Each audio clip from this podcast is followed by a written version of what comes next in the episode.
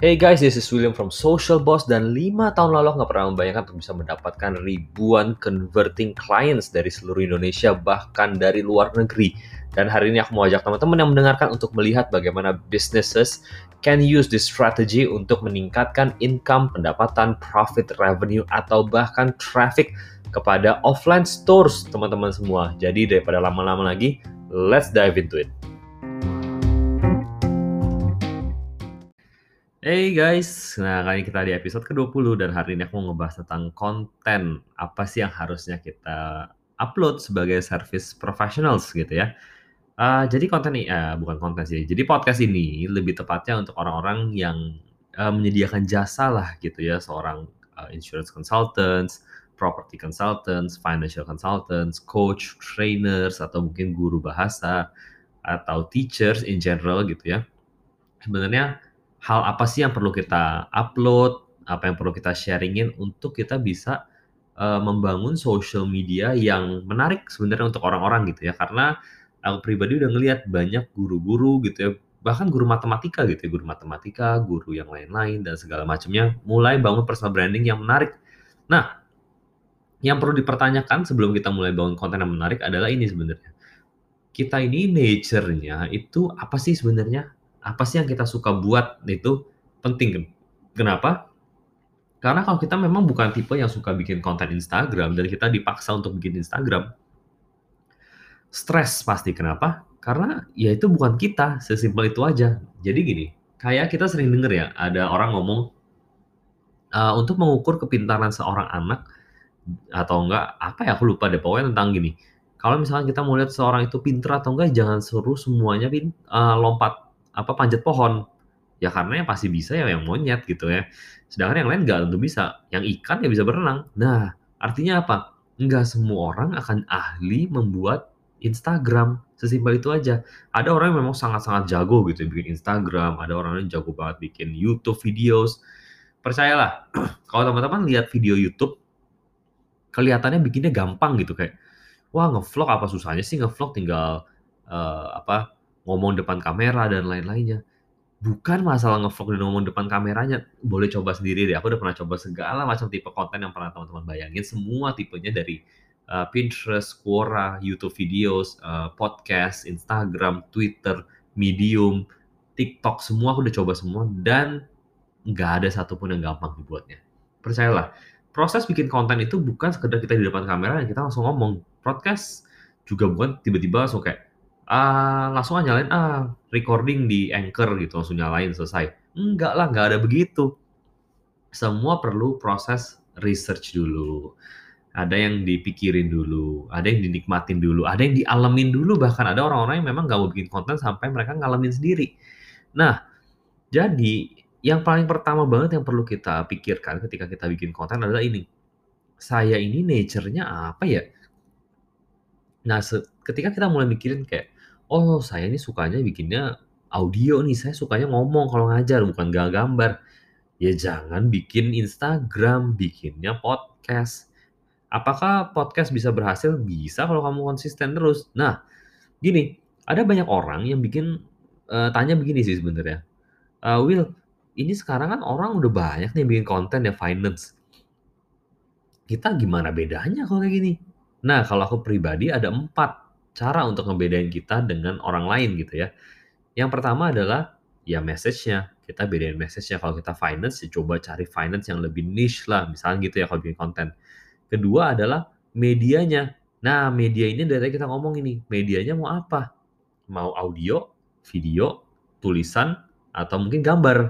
Nah itu kan medianya gitu ya. Nah ketiga, platformnya. Kita mau, misalnya gini, kita mau pakai apa platformnya? Pakai tulisan kah, medium? Bisa nggak tulisan di Instagram? Ya boleh, silakan. Audio boleh nggak di Instagram? Ya silakan, nggak ada masalah. Nah, kita tentuin platform apa yang mau kita pakai. Gitu ya, keempat itu adalah siapa sih yang kita mau ajak ngomong. Nah, kita bedain dari sana aja, kita juga bisa stand out kok. Jangan sampai, karena kita mikir gini, wah Instagram per Agustus 2020 penggunanya ada 77 juta orang di Indonesia. Itu kan yang paling gede. Bener, itu yang paling gede. Semakin gede pasarnya, ya semakin besar kompetisinya. Kecuali kita memang bikin konten yang se-niche-niche-niche-nya mungkin sampai nggak ada orang yang dengerin atau nggak ada orang yang nikmatin, ya itu susah juga kan. Jadi pertama banget adalah kita mesti cari tahu kita punya konten yang kita suka bikin, yang kita nikmatin bikinnya tuh apa sih, karena apa? Karena percayalah kalau kita nggak menikmati bikin kontennya, nggak akan bisa berjalan lama. 1 tahun itu mustahil, kasihlah 2 bulan juga nyerah gitu kan, capek. Kenapa? Karena kita nggak nikmatin bikinnya gitu. Aku pribadi ketika aku bikin carousel, aku cukup nikmatin, bukan bagian desainnya. Yang aku nikmatin dari bikin carousel adalah ketika aku bisa mulai bercerita. Bikin caption tuh aku suka, bikin tulisan-tulisan di carouselnya aku suka. Nah itu yang aku suka dari aku bikin carousel. Kemudian aku mulai bikin podcast kayak gini. Kenapa? Lah aku suka ngajar. Ketika aku ngomong kayak gini, gue plak-plak-plak ABC, bla bla bla. Wah seneng banget, asik gitu kan. Nah itu yang kita mesti mulai pikirin pertama sebelum kita mulai bikin konten yang niche. Kita mesti tentuin kita ini mau ngarah kemana sih, dan kita ini sukanya bikin konten apa. Karena ketika kita nggak suka bikin kontennya, sekali lagi kita bakalan burn out gitu ya. Nah kita masuk ke bagian konten apa yang mesti kita buat. Nah ini yang menarik nih, contoh lah kita paling banyak kan audiens pasti bikinnya adalah Instagram gitu ya. Nah ketika kita bikin Instagram sebagai service professionals, hal apa sih yang mesti kita pikirkan sebenarnya? Ya, yang pertama adalah gini, kita mesti mulai mikirin kira-kira orang itu bisa beli atau misalnya bisa percaya dulu deh, bisa percaya dengan saya lewat apa gitu ya. Kenapa? Karena sebagai service professional, salah satu cara untuk kita bisa convert seseorang adalah karena kita punya trust. Kita percaya sama mereka bahwa mereka bisa menyelesaikan masalah kita. Makanya kita mau bayar orang-orang tersebut. Kalau enggak ya kita nggak bakal mau lah. Contoh, gini, kita percaya dengan satu produk, contoh asuransi deh ya. Kita percaya dengan satu asuransi. Kita percaya asuransi bisa nggak solve masalah kita? Ya pasti bisa. Ya asuransi mah pasti bisa. Agennya, apakah dia bisa dipercaya atau enggak? Karena apa? Banyak case yang bikin agent nggak bisa dipercaya. Makanya banyak orang benci banget sama agent karena nggak bisa dipercaya. Nah gimana cara ini ketika kita mau mulai bangun konten? Gimana cara kita mikir gini? Ketika saya tahu pain point dari insurance agents atau misalnya service professionals yang lainnya adalah bagaimana cara menurunkan skeptisnya orang terhadap pekerjaan saya dan meningkatkan trust orang tersebut terhadap saya as a personal dan as a service professionals. 2. Sebagai satu pribadi dan sebagai seorang penyedia jasa yang profesional. Nah, artinya konten apa sih yang mesti kita buat? Hey guys, sorry banget aku ngeganggu podcast aku sendiri, tapi aku mau kasih tahu sesuatu yang menarik untuk teman-teman service professionals, dan aku mau kasih tahu tentang sebuah webinar yang aku sendiri yang ngajar di sana untuk teman-teman service professionals membangun konten yang menarik, membangun network secara online dan mendapatkan klien secara online juga, dan apa aja yang harus dilakukan ketika kita membangun social media presence di social media pastinya. Jadi kalau itu teman-teman orangnya, pastikan klik link di bawah ini di dalam description box dari podcast ini, dan kita akan ketemu di webinarnya. Dan sebelum kita langsung ke webinarnya, pastikan teman-teman lanjutin dengan podcastnya, dan let's dive into it. Berarti konten yang harus kita buat adalah konten-konten yang bisa meningkatkan satu, trust kita sebagai professionals, dan kedua, trust kita sebagai orang yang bisa di-approach dan bisa diajak ngomong. Nah, ini yang menarik kita mau bahas ya. Soal approachable, contoh lah kita financial advisors. Kita tulis kita advisors, tapi gaya kita pertama kayak sales. Orang juga kayak, kok ini nggak matching ya tulisannya financial consultant, tapi isi konten Instagramnya nggak ada consultant-consultannya banget. Isinya sales banget. Promo A, promo B, promo C, promo D. Memang sales, nggak usah tulis-tulis konsultan. Nah, ketika itu kejadian, kita mau ngomong gimana sama orang yang bikin konten yang satu promotional semua? Apa yang mau diajak ngomong? Nggak bisa. Artinya ketika itu nggak bisa diajak ngomong, pastilah kita nggak bisa jualan. Itu yang pertama. Kedua, profile picture-nya, foto perusahaannya. Contoh, foto perusahaan ini logonya, logo perusahaan kita. Padahal namanya nama personal. Lah aneh banget. Orang teman-teman pasti dengar masih bingung kayak mana ada sih orang kayak gitu. Percayalah, follower saya financial consultants banyak seperti itu. Jadi teman-teman financial consultants yang lagi dengerin, cek deh Instagramnya. Profile picture-nya professional headshot kita nggak? Paling nggak muka kita deh kelihatan dengan jelas nggak? Kalau nggak, ganti. Kenapa? Kita mau, kita bisa diajak ngomong. Kalau kita nggak bisa diajak ngomong, ya kita nggak mungkin bisa dapat trust. Bayangin deh. Gini deh, aduh aku jadi kayak harus ngajarin cara berteman lagi. Gimana caranya kita bisa percaya sama teman kita? Ya karena kita punya hubungan. Gimana cara kita bisa punya hubungan dengan teman-teman kita? Karena kita punya koneksi sama mereka. Gimana cara kita bisa punya koneksi dengan mereka kalau kita tidak punya conversation dasarnya, conversation awalnya? Nah, gimana cara kita bisa punya conversation awal kalau misalkan konten kita promotional dan foto kita, logo perusahaan, nggak ada orang yang mau ngomong sama kita. Nah, itu yang bikin konten Instagram itu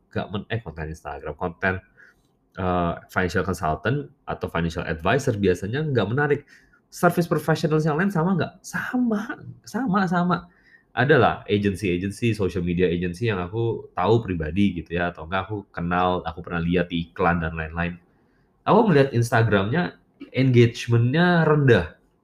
Nggak tahu ya, misalkan engagement rendah itu memang bukan menjamin kliennya nggak banyak gitu ya. Ada yang engagement rendah tapi iklannya gila-gilaan, jadi kliennya banyak. Ada yang kayak gitu juga. Tapi kan ketika kita melihat konsep dari digital marketing itu kan ada namanya paid, owned, earned media. Nah, kalau kita fokus pada paid media terus-menerus dan tanpa kita menghasilkan owned media kita, yaitu adalah followers Instagram kita yang akhirnya kita convert jadi database, susah gitu kan. Kalau once tiba-tiba kejadian apa-apa dengan kita punya konten atau kita punya platform, misalnya kita pakai Instagram, tiba-tiba Instagram bilang gini, gue mau hapus Instagramnya, mati lu semua. Wah, mati semua pebisnis yang pakai Instagram, mati semua. Kenapa? Ya Instagram udah gak mau punya lagi, kita mesti gimana kalau kita gak punya database orang-orang yang follow kita? Bisnisnya hilang semuanya, benar-benar hilang. Apalagi kalau misalnya gini, influencer-influencer yang bangun bisnisnya didasari oleh social media Instagram top. Wah, gak ada database, kita ketika mau pindah ke platform lain gak mungkin bisa kasih tahu kita punya followers, 50,000 followers kita, 100,000 followers kita gak bisa connect sama mereka. Lah kita gak punya database-nya mereka. Nah, ya kan? Jadi, ketika kita bangun konten, social media agency, professionals, FA, financial consultants, property consultants, guru, teacher, coach, business consultants, siapapun kita, pastikan konten kita itu, satu, approachable, bisa diajak ngomong, personal, dan juga professional at the same time. Udah gitu doang, toh. Memang konten yang valuable itu ada 4. Standarnya, indikatornya konten valuable itu 4. Edukatif, entertaining, relatable, engaging. Nah, dari 4 ini kita mau bikin kayak apa? Kalau edukatif, mungkin profesionalnya kita. Entertaining, Instagram story kita bisa entertaining. Kita bisa ngomong tentang kejadian sehari-hari dan lain-lain segala macam. Kita bisa ngomongin hal kayak gitu ya. Nah, kemudian apalagi? Relatable, kejadian sehari-hari lagi. Kita bisa sharing, oh guys lagi macet nih, oh lagi PSBB nih, ngomongin tentang PSBB. Relatable, engaging juga nggak at the same time? Engaging juga, cara ngomong kita, cara kita sharing, dan lain-lain. Itu perlu kita pelajarin gimana cara ngomongnya. Nah, konten menurut aku pribadi ya, sebagai service professional adalah kita perlu yang tadi aja 2, profesional dan personal. Profesional akan membuat kita dihargai, personal akan membuat kita disukain. Nah, masalahnya banyak orang itu nggak nangkep gitu, maksudnya tuh kayak profesional harus karosel ya Will, harus ngajar. Nggak harus, sama sekali nggak harus.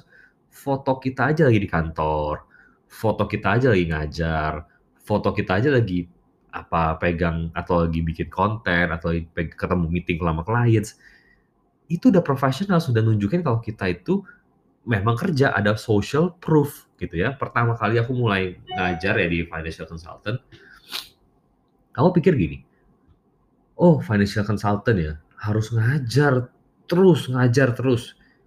Tapi seiring berjalannya waktu, pengajaran gitu ya, edukasi itu akan bikin kita terlihat sebagai expert, tapi bukan sebagai sahabat.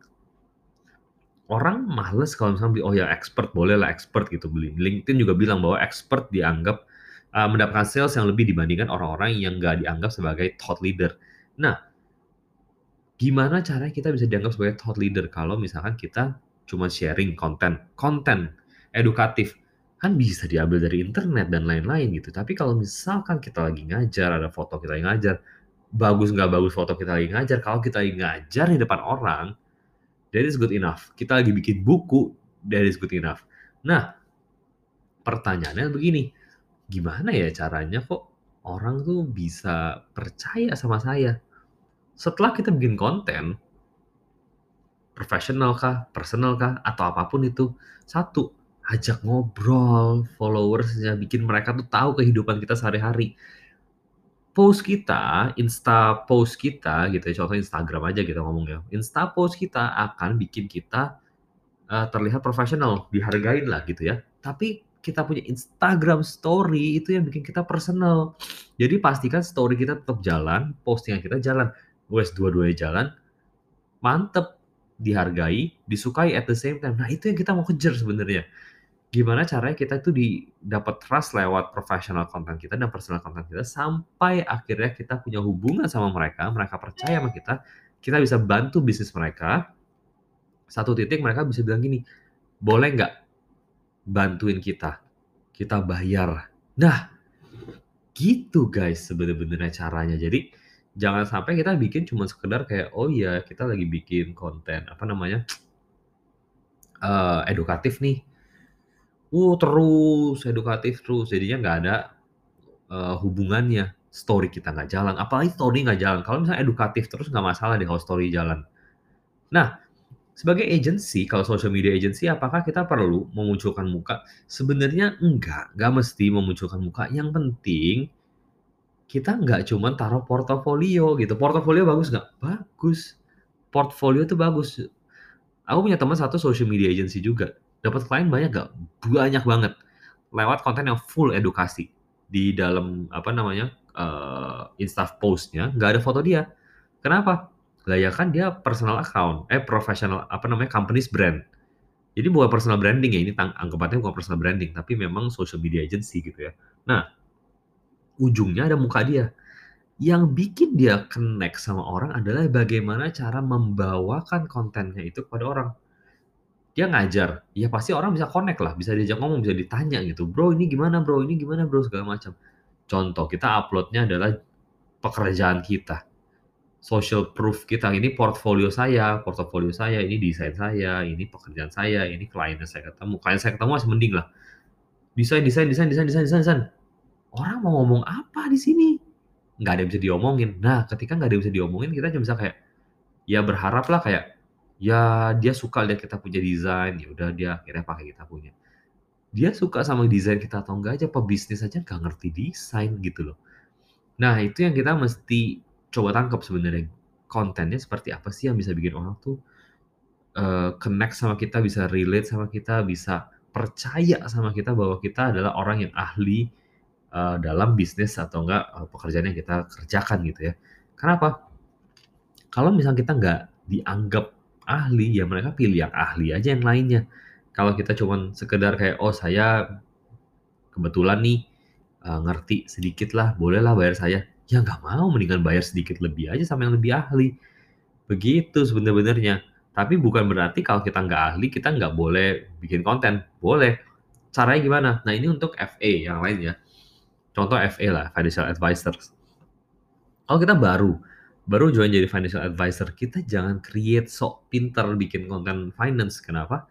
Karena kita bisa salah. Yang kita mau buat adalah dokumentasi atas apa yang kita kerjakan, dokumentasi atas apa yang kita pelajari, dokumentasi atas apa yang kita sedang bangun dari sekarang. Entah itu personal branding, entah itu portfolio kita, social proof kita, atau apapun gitu ya. Kita sedang bangun, kita ketemu siapa, kita mentoring sama siapa, dan lain. Itu yang kita mau sharingin setiap hari. Lewat, ya Instagram kita lah paling gampang. Gitu ya, jadi konten apa sih yang bisa kita buat? 2 aja udah, professional, personal konten kita. Kalau ini personal branding ya, kalau company ya beda lah, kita nggak bisa ngomong gitu ya. Kalau company ada muka-muka orangnya boleh nggak? Sih sebenarnya nggak masalah gitu, cuma bakalan lucu aja gitu. Nah, kalau mau company, kita maunya story kita personal. Jadi kasih behind the scene lah, kasih proses pengerjaan lah, atau misalkan yang fun-fun tentang kita, atau fun facts tentang siapa, dan lain-lainnya. Boleh, silakan. Nah, Jangan sekedar kita upload desain, oh ini desain mantap, apa namanya, klien saya dulu, oh ini kayak gini, oh ini gini. Jangan, nggak cukup gitu, nggak cukup untuk bikin orang tuh bisa relate sama kita.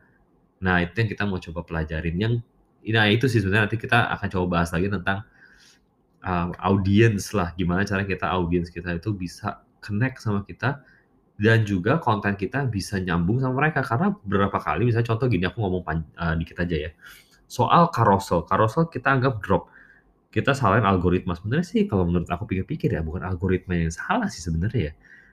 Masalahnya gini, audience dan consumer behavior itu change gitu ya, udah pasti changes. Ketika kita mulai PSBB di bulan April gitu ya, semua orang pegang handphone, sangat wajar ketika carousel naik tinggi. Udah gitu carousel itu kayak konten baru lah, kayak wah keren banget nih kan konten baru nih, gambar bisa nyambung segala macam. Konten keren. Kasih 4 bulan, kasih makan steak 4 bulan, dikasih makan steak ya 4 bulan. Orang juga enak makan setiap hari steak lagi, bosen. Algoritma bisa disalahkan, algoritma adalah hasil dari keputusan orang-orang. Bukan masalah algoritma, masalah konten kita nggak adapt. Aku pribadi pun lagi try to adapt gitu, untuk pivot dari konten yang A ke B, C gitu, untuk coba konten terus. Nggak gampang untuk kita untuk balikin engagement sebenarnya. Tapi kita masih sadar bahwa perubahan itu pasti ada. Carousel nggak selama-lamanya hidup gitu. Jadi ya kita mesti adapt lah sama situasi. Yang pasti adalah kita tetap harus connect sama orang. Kita punya konten tetap bisa connect sama mereka. Kita tetap bisa ngobrol sama mereka. That's the most important thing about social media adalah connection. Bukan sekedar kita bikin konten A, konten B, konten C, tapi nggak ada koneksinya. Nggak ada gunanya. Pastikan kita connect lewat DM, bangun funnel dan lain-lain untuk kita bisa komunikasi sama mereka. The goal is to communicate, the goal is to connect. Bukan sekedar kita dapat angka-angkaan doang tinggi. Gitu sih kalau menurut aku ya. So thank you so much udah dengerin podcastnya.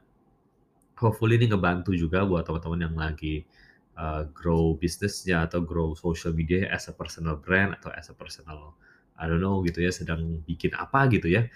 Kalau teman-teman ada pertanyaan apapun, pastikan teman-teman DM kita, teman-teman tanya aku aja di Instagram, nanti aku coba bantu sebisa aku bisa bantu. Gitu ya, jadi pastikan teman-teman tanyalah gitu ya. Thank you banget dan I'll see you on the next episode.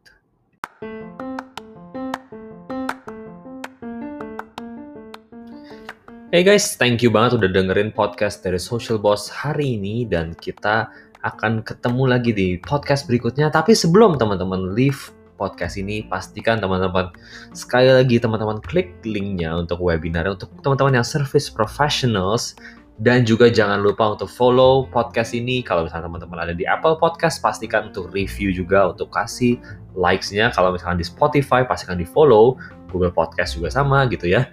Jangan lupa juga untuk follow social media channel kita yang lainnya, dari Instagram, Twitter, LinkedIn, bahkan ke website kita untuk mendapatkan konten-konten yang lebih banyak lagi daripada yang ada di sini. Jadi thank you banget udah dengerin podcastnya dan I'll see you on the next episode.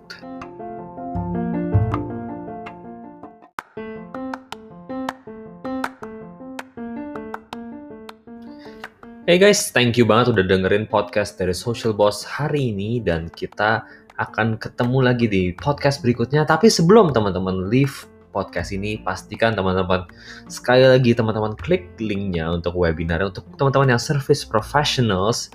Dan juga jangan lupa untuk follow podcast ini. Kalau misalnya teman-teman ada di Apple Podcast, pastikan untuk review juga, untuk kasih likes-nya. Kalau misalnya di Spotify, pastikan di follow. Google Podcast juga sama gitu ya. Jangan lupa juga untuk follow social media channel kita yang lainnya, dari Instagram, Twitter, LinkedIn, bahkan ke website kita untuk mendapatkan konten-konten yang lebih banyak lagi daripada yang ada di sini. Jadi thank you banget udah dengerin podcastnya dan I'll see you on the next episode.